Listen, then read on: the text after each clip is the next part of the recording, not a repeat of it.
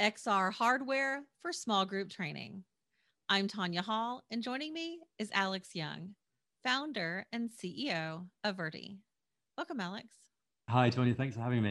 Of course. So, what's your mission at Virti, and what prompted you to start the company? Yeah, so my, my background is um, not as a tech entrepreneur originally. Um, I was originally a trauma and orthopedic surgeon, um, trained in the NHS. Uh, and always had a really strong interest in learning and development for employees, not just in healthcare, but, but in any sector actually. Um, and so in 2018, made the difficult decision to leave my job that I loved, um, helping patients uh, in, in the NHS, uh, and found Virti really to um, set out on a mission to, to help the workforce in any sector um, learn, train, and perform, um, and really to make experiential learning affordable and accessible for everyone. Um, and we do that using um, our technology platform, um, which combines artificial intelligence and virtual and augmented reality um, to put learners into on demand, easy to access, repeatable environments through which they can train safely, and we can collect data on how they perform and relate that back to their organization. I realize you work with larger hospitals and universities, but what are some of the issues that smaller companies and operations face when using AR and VR in training? Yeah, so I think there's there's a wide use case really for, for AR and VR, and it, it's very kind of dependent on the sector. I think in in the corporate setting, um, where we're seeing a lot of smaller companies use um, VR and AR, uh, is in things like soft skills training, um, which is really really important for companies of all sizes, um, and then also for um, particularly in things like retail or, or healthcare, um, technical skills type training. So whether that is uh, you know helping someone to understand uh, how to do their job if, if their company uh, does uh, things like sort of logistics and deployment and how they can you know safely load things onto a, um, a lorry or something like that um, but I think the the thing with virtual reality and augmented reality is that there's a huge um, you know ongoing um, demand for for content across the board, um, especially in in the domains of, of soft skills training. In the first half of 2021, what spatial computing products make the most sense for training smaller groups? Yeah, I mean, I think in, in terms of hardware, we're, we're really sort of seeing um, an uptick in, in the market at the moment. So um, the Oculus Quest, I think, reported they had record sales um, going through 2020 into this year. Um, there's a number of new headsets being being reported on the horizon. Um, we've just been doing some deployments to the, the HoloLens 2 um, from Microsoft, which I think is is uh, it's been out for a little while, but it's starting to really come into its own. and I think the uh, the live support element of that, where you can actually have someone um, contact you as you're doing something in your working environment and, and relay training information in real time is, is super, super interesting. Um, and we're keeping a very close eye on that from, from some of the work that we do.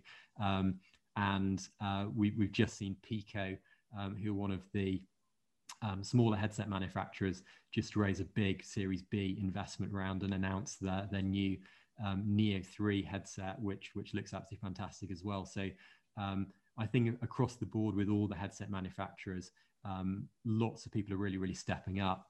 Um, we work with sort of HTC uh, as, as, well in APAC, um, who who've got some fantastic things with um, their um, their Pro Eye um, HTC headsets, where you can actually track people's eye movements, um, which is great not just from an accessibility point of view, but also from a data collection point of view. So I think there's lots to be excited about, and I think the ones that get me really excited are the ones that combine multiple different types of of technologies, whether it's eye tracking, scanning biometric data, um, any data that, that the headsets can collect we can utilize to to analyze people's performance in them. Has 5G and mobile brought anything to the table for smaller organizations? Yeah, so I think um, I think one of the traditional kind of big problems um, with a lot of the uh, certainly the VR and AR devices was was the need for connectivity, um, and certainly in in some areas where either Wi-Fi was was not particularly good or existing 4G networks were, were not that great. Um, you know, 5G is really going to revolutionize things for, for companies of all sizes. Um, the you know the ability to kind of stay connected, especially with um, software applications that allow for multiplayer um, or you know people to have meetings within VR or AR, where the uh, the bandwidth is, is going to be really sort of pressed on the data packets that are going backwards and forwards is going to be absolutely essential. And um, you know we're really really excited to see as 5G becomes more widespread um, how uh, organizations of, of all sizes with headsets can, can use them as kind of communication tools as well. What tips can you offer smaller organizations on planning and budgeting for training small groups? Yes, great, great question. I mean, I think um, I think my, my, my top tips on this are don't don't sleep on it. Um, you know, I think don't think it's going to be outside of your budget. Um, the impact of having really well trained employees, even if you're an early stage company, uh, is absolutely critical. You know, if you can ramp your sales team uh, in in record time, it's going to make you a heck of a lot more money um, than than if they're taking you know the usual kind of industry standard of sort of three to six months to ramp up. And I think um, particularly you know virtual reality headsets where you can immerse people. Um, they they uh, can learn you know really really quickly. They can make mistakes. They can be analysed on demand, um, and their knowledge is retained for longer is a fantastic investment. Um, and so, you know, my, my advice to people is if you if you have any sort of existing training budget, um, look at sort of you know some of the options in in virtual reality. Um, have a look at some of the the headsets for your workforce. Get training um, that that is most uh, beneficial to you and your organization, and, and then trial that and see if it is improving your outcomes. And, and if it is, you know, it's something that you want to be investing in um, because it will improve the outcomes of your employees in the longer term.